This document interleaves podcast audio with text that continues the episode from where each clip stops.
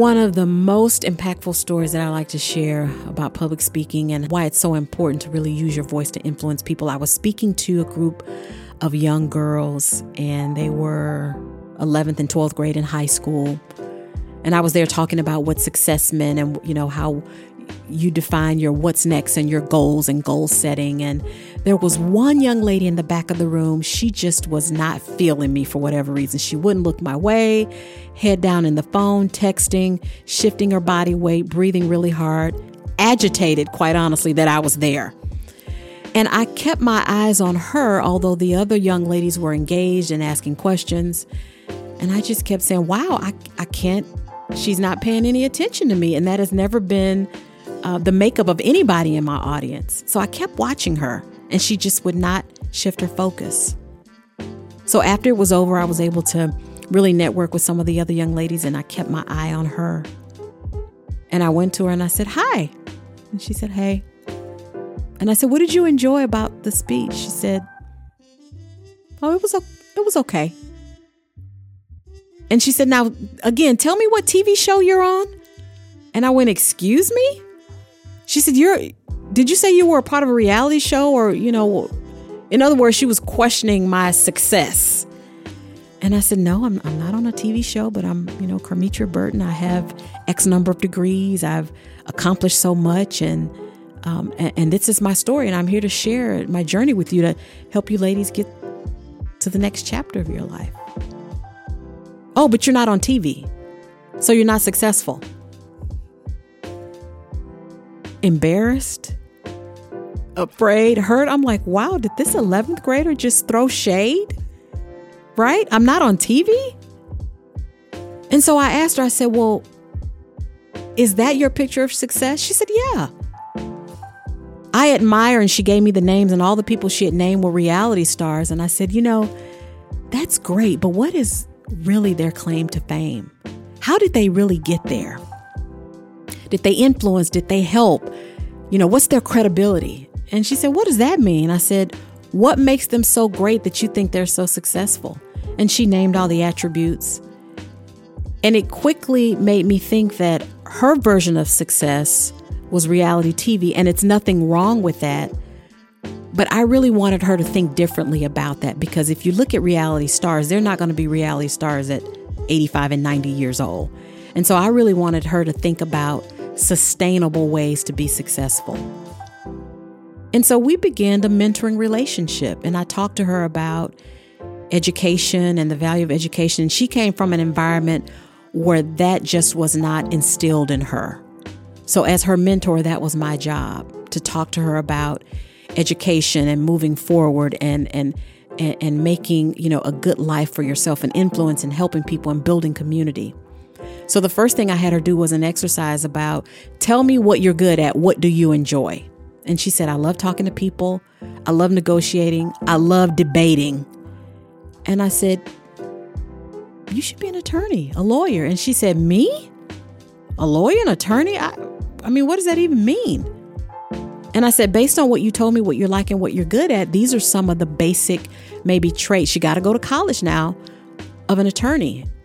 And she was open to it. So I introduced her to some attorneys in my community to talk to her and maybe job shadow. And she liked it. And as a result of that, she went to college, she went to law school, and now she's a practicing attorney with a family. And I always tell her about that story, and we laugh. She said, I said, What? I want to be a reality star. I said, Girlfriend, you were hard on me. And she's an attorney now, and that is why it is so important when you're speaking to people to not only give information, but also inspiration as well. Hello, and welcome to the Mind Your Business podcast. I'm your host, Dr. Carmetria Burton. This is the podcast for all things entrepreneur. If you're looking to start your business, scale your business, sustain your business, or to take your business to the next level, this podcast is for you. Each episode, I interview entrepreneurs, leaders, and professionals from my network to get their thoughts on current events, trends, and most important, what advice they have for you, the listener, to help you achieve your entrepreneurial goals. Before we get to that, I want to tell you my story so that you know exactly who I am, what I've been through, and why I'm the right person to help you with your business goals. If you like what you hear, subscribe to the podcast so you don't miss any episodes and share it with people you think will benefit. Without further ado, here's my story.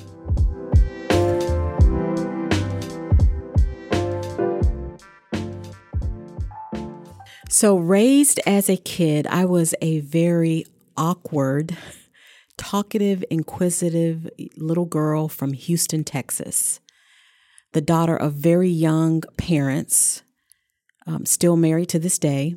And my grandmother was the cornerstone of how I was raised.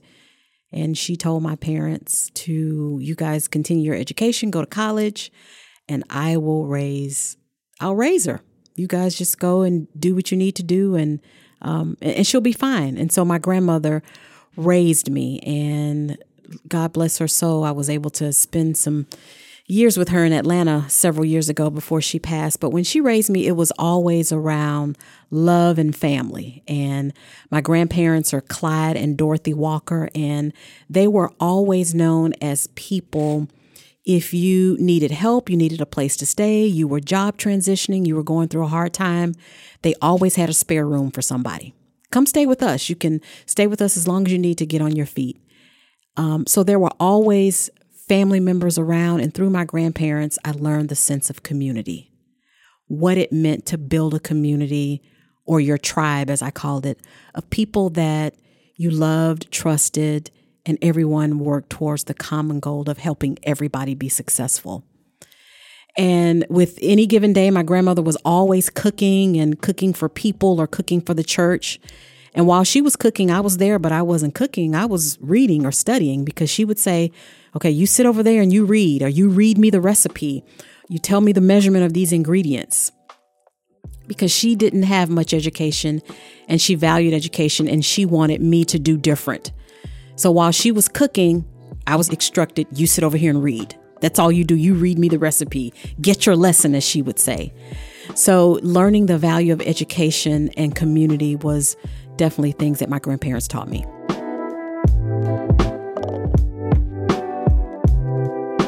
Mm, my grandmother, in a few words, a woman of very little words, quiet, but it was a strong silence. And she loved everybody. People that she would just meet and they would meet and talk and interact. And after they would leave, she would say, I love you.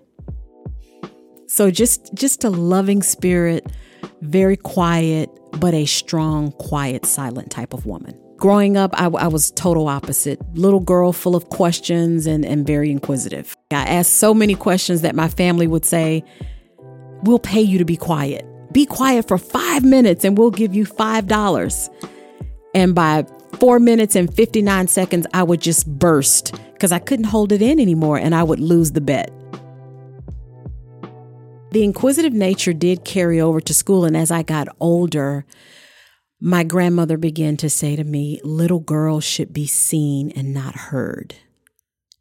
And I never knew what that meant. Little girls should be seen and not heard. And I grew up in the South, and a lot of women when I share that story with them now, they can relate because I think, you know, women before us um, always thought that, right?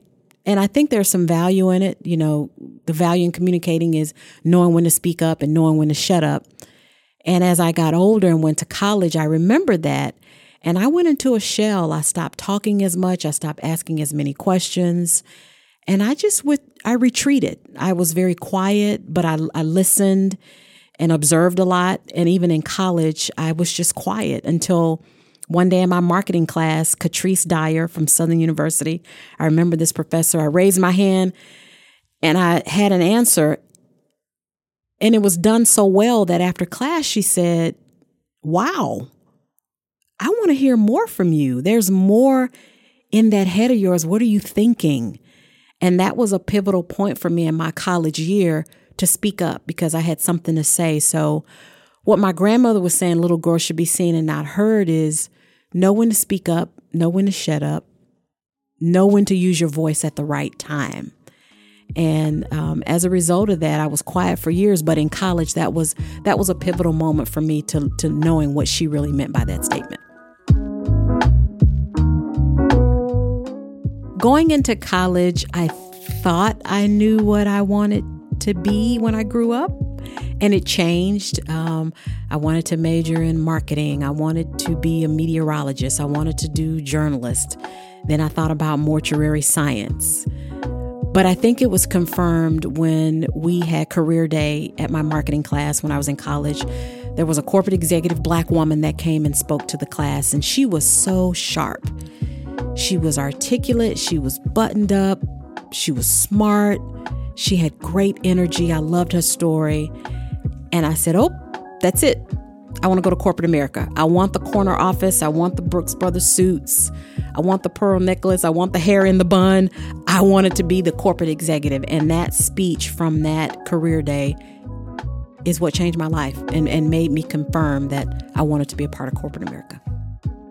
As luck would have it, things change. You know, the perfectly laid plans always gets detoured, in my opinion, for the betterment of, of, of the good. And right out of college, degree in hand, decent GPA, enthusiastic, energy, focus, tenacious, all the right words of a college graduate. I just was not landing a job. I was interviewing well. My my resume looked good. Um, you know, I had a methodology to my interviews. And the one thing they don't teach you in college is that, you know, you have this degree, but you got to learn how to market yourself, right? They don't really teach you that. And so I was doing all these interviews, not landing a job, and got very discouraged. You know, I just spent my life four years in college. I can't live, a, I can't land a job. What's up with that? What's wrong with this story? That doesn't feel right. And so my dad said, Well, you know, you could come work for me. And I said, Wait, what? Work for a small business? No. I went to school for four years I want to be the corporate executive. I want to give back. I want to contribute to a corporation. I am not going to work for a small business. And he said, okay. He dismissed it. Several more months, me pounding the pavement, looking for jobs, interviewing, still nothing. And so I had to tuck my tail and go back to dad and say, okay, dad, what do you want me to do? And he said, You're right out of college. I could use your energy, your theory, your business development skills to help me build my business. And I wasn't totally sold on it. And he said, I can't pay you, but room and board for free. I'm going, no way. A college degree graduate living in the basement of her parents' home. Not cool. I did not want to do that because all my other friends were thriving, getting their one bedroom apartments and moving on. And I would have been living with my parents, helping my dad grow his business, living in the basement. So I had to do it. I tucked my tail and I really began to get into the business. And I tell you, that taught me a lot because um, I really had to, to, to really rely on what I learned in college, think strategically, grow the business. And the bottom line is if I grew the business, that impacted my family my dad, working for my dad and being his daughter, two different things. And that's one thing I learned from my dad. It's always business, never personal. Working for him, it was, you're not my daughter, you're my business development leader. This is what you do. I want you to be here on time. You can't be late for meetings. I could not use the excuse of, oh, I'm the daughter that I could be late and and, and kind of slack off. He was very hard on me. And I appreciated that. And as I kind of matured more, I'm glad that he was hard on me because I think when you take advantage of any situation, you minimize the impact and the lessons that you can learn. And so I'm glad that he was hard on me. And, you know, everybody in the team, I didn't want to be treated like the daughter or, you know, don't say this around her or she's going to get this over us. I did not get that treatment at all. But after work, I would go back to being daughter you know, hey dad, let's, you know, let's go to lunch or, you know, how was your day or what are you doing this weekend? So, um, for business, it was always business and never personal with my father, and he did not treat me with any exception. I began to really focus on the business and was making sales calls, business development calls at different corporations. And it is where I got my first job doing a sales call with a Fortune 100 company. They liked the way I presented myself. Um, they liked my business acumen, my energy, my professionalism. They made me a job offer while working for my dad.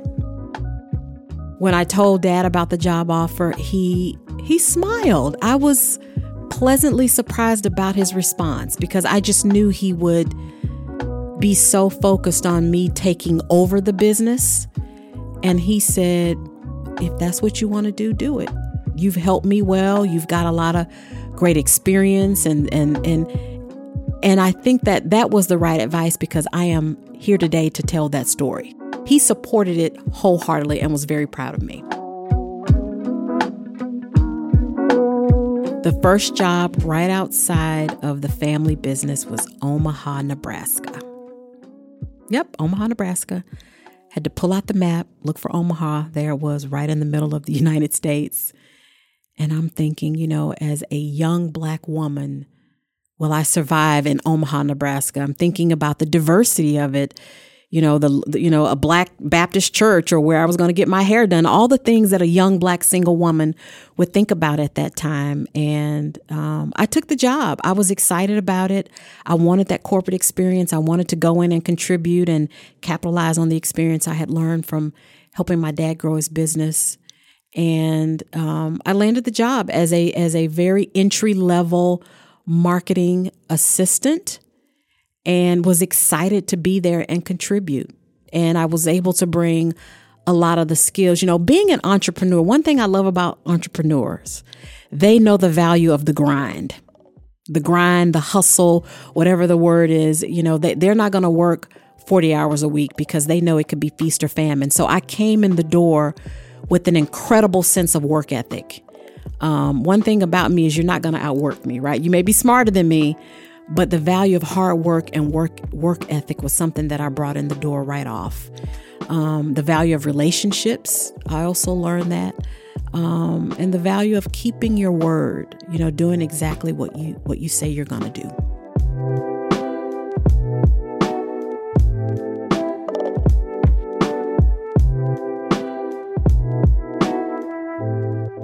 Perfectly laid plans, first job, going well, feeling great about my corporate career, um, had performed well, had done well, great relationships, stellar um, job performances. Again, one thing they don't teach you in college layoffs, workforce reductions, however you want to call it. And I was a part of one. And although it was called a layoff, but in my head, I was fired. That that is how it registered. I was fired. I had come to work that day like any normal day, my boss and the HR manager pull me into an office. And when you see your boss and an HR manager, you think, what? I'm about to get promoted. But the energy in the room was different. I said, this doesn't feel like a promotional conversation. And so they opened up a folder and they said, you know, unfortunately, Carmetria, you know, due to climate change, company revenues, we need to downsize, workforce reduction. But this is a way for you to get to the next chapter of your life. They tried to make, you know, make you feel real good about it. And unfortunately, you have 30 days and we're going to have to let you go. Here's your severance package. Um, here's your career placement where you can go get your resume done and they can teach you how to interview and all that. And thank you for your service. And I went, What? This is not supposed to happen. I mean, I've performed well, I have a degree, great performance reviews, considered one of the rising stars on my team, and I was being laid off, fired. Talked to my dad about it, and he was so cool. And this gets back to, you know, you're so young and fresh out of college, and you have these A, B, C, D, E, F, G plans. And when I told him that, I remember calling, I said, Dad, I have something to tell you. And it's bad. I mean, it's really bad, Dad. I mean, it's really, really bad. And he's, honey, are you okay? And I said, I got laid off, fired. And he said, That's it? I said, How dare you minimize that? He was like, Honey, it's not personal. Companies go through it all the time. And oh, by the way, it's going to happen to you again in corporate America. It is the nature of the beast. And so, again, it's business, not personal, something my dad always taught me. I was able to frame it around that and not take it personally. Carmetria, it was nothing you did, it was a company decision. And so I tapped into my community, right? And, and told them what happened. And my community were, they were positive about it because a lot of people in my community had gone through layoffs. So they were able to talk me through it and say, it's not that bad. Don't take it personal. I mean, it doesn't mean you're not a good worker. It's business, it's not personal. So, after the drudge of being laid off or fired, as I called it, um, tapping into my network, a friend of mine um, had positioned me with the company, and she said, There's a position in supplier diversity that I think you'd be good at. And I'm going, What is supplier diversity? I didn't know what it was. And she said, You know, essentially, a lot of companies now are getting really serious about this diversity, this diversity thing, and this diversity topic. So there's the employee side, but then there's the business side, and the business side funnels through the supply chain department. So they're looking to bring in small businesses and help them fulfill corporate contracts or products or services to, to help the company. She said, I think you'd be good at that because you work for a small business. You understand what it means. You understand what entrepreneurs are looking for. You have corporate experience. And now you can have a seat on the other side of the table and helping them get in the door. And I said, okay, it sounds good. And so I interviewed, interviewed, interviewed, and then I got the job. And so now I have the pleasure and just the, um, I bring so much passion to the work and helping small businesses get corporate contracts. And what does that mean? Supplier diversity is just ensuring that any products, good or services that the company procures that a small business, a woman owned business, minority, LGBT, disabled, or veteran owned businesses are getting fair opportunities to bid on those contracts. And that's what I do. I coach and train those businesses. I go out into the community and teach them how to do business with corporate America. And then I make sure internally that the corporation is making sure we're meeting our goals and spending so much with those businesses. So, as a result of me going out and, and, and helping and coaching businesses along the way, public speaking in the communities and, and helping businesses sort of elevate their business based on my experience, um, I, I've been able to, you know, go out and speak and coach and train. And after one engagement, there's a woman that asked me, she said, Could you mentor me? And I said, Me? I'm not old enough to be anybody's mentor. But when you look at a, a mentor, a mentor is a person that you admire, respect, and value their opinion and their experiences, and you can help other people along the way, along their journey. And I said, wow, I'm going to be somebody's mentor? I can't believe it. And being a mentor really allows you to give back and pour into other people. And it is building your community at the same time. So that is one of the things that I've really enjoyed about public speaking is the ability to influence people in my audience. It's not always about information, it's information and inspiration. And being able to influence them, you know, the right way and, and to think about things differently and help them shift the way they think and feel about their about their goals or their what's next.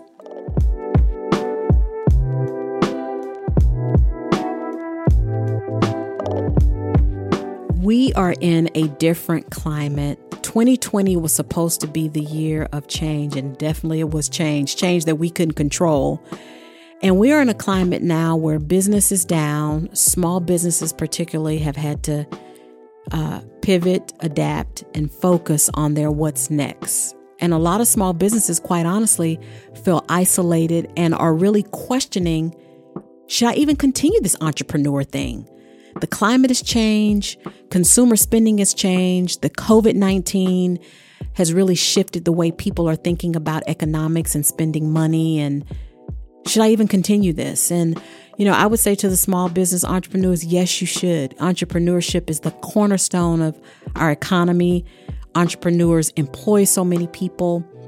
Um, entrepreneurs create legacies. But if you're still questioning that in this current climate of COVID 19, I would tell you a few things. One, this is the time to think about diversifying your business. Because all of us were on quarantine. If you didn't have some type of tech, technological presence, meaning a website or any type of um, online presence, now is the time to start thinking about that. Because the way we do business will be different. No longer will people want to go into brick and mortars and make a purchase. They can purchase stuff offline now for convenience. The other thing is, this is a time now maybe you shouldn't be looking to grow your business. but maintain the current business and relationships you have. So maybe you want to update your website. Maybe you want to recreate your brand. Maybe you want to diversify your product offerings. So don't get discouraged. Think about maintaining and sustaining in this current environment because growth at this time may be a little risky. It may make you feel a little um, a little more stagnant. But once we get out of this climate, then I think we should look at maybe growth strategies.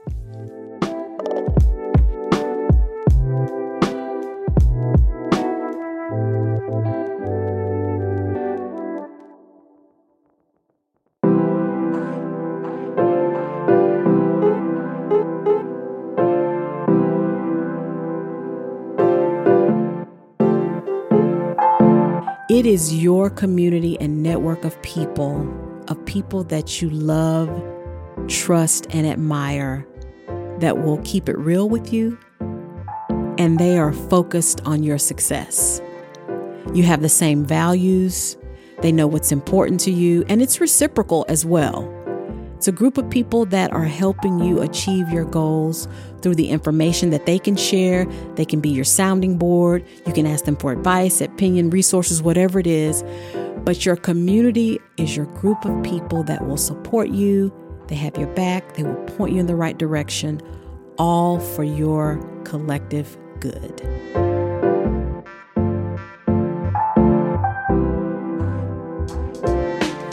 Thank you so much for your time. I really hope you took something away from today's episode. If you have any questions about anything we've talked about today, feel free to reach out to me on my socials, which are linked in the episode description. And again, if you like what you heard, subscribe and share it with your network. This podcast is sponsored by the Vidart Digital Talent Management product and solution firm and wouldn't have been possible without their support. A huge shout out to the Russell Center for Innovation and Entrepreneurship right here in Atlanta for providing us an amazing location to record the episode. Production for the podcast is done by the Audiographies team, Denur Sapolia as the producer, and Jacob Smulian as the editor. The music is by Keenan Willis and Yolanda Weathers. Stay tuned, and I'll see you in the next episode.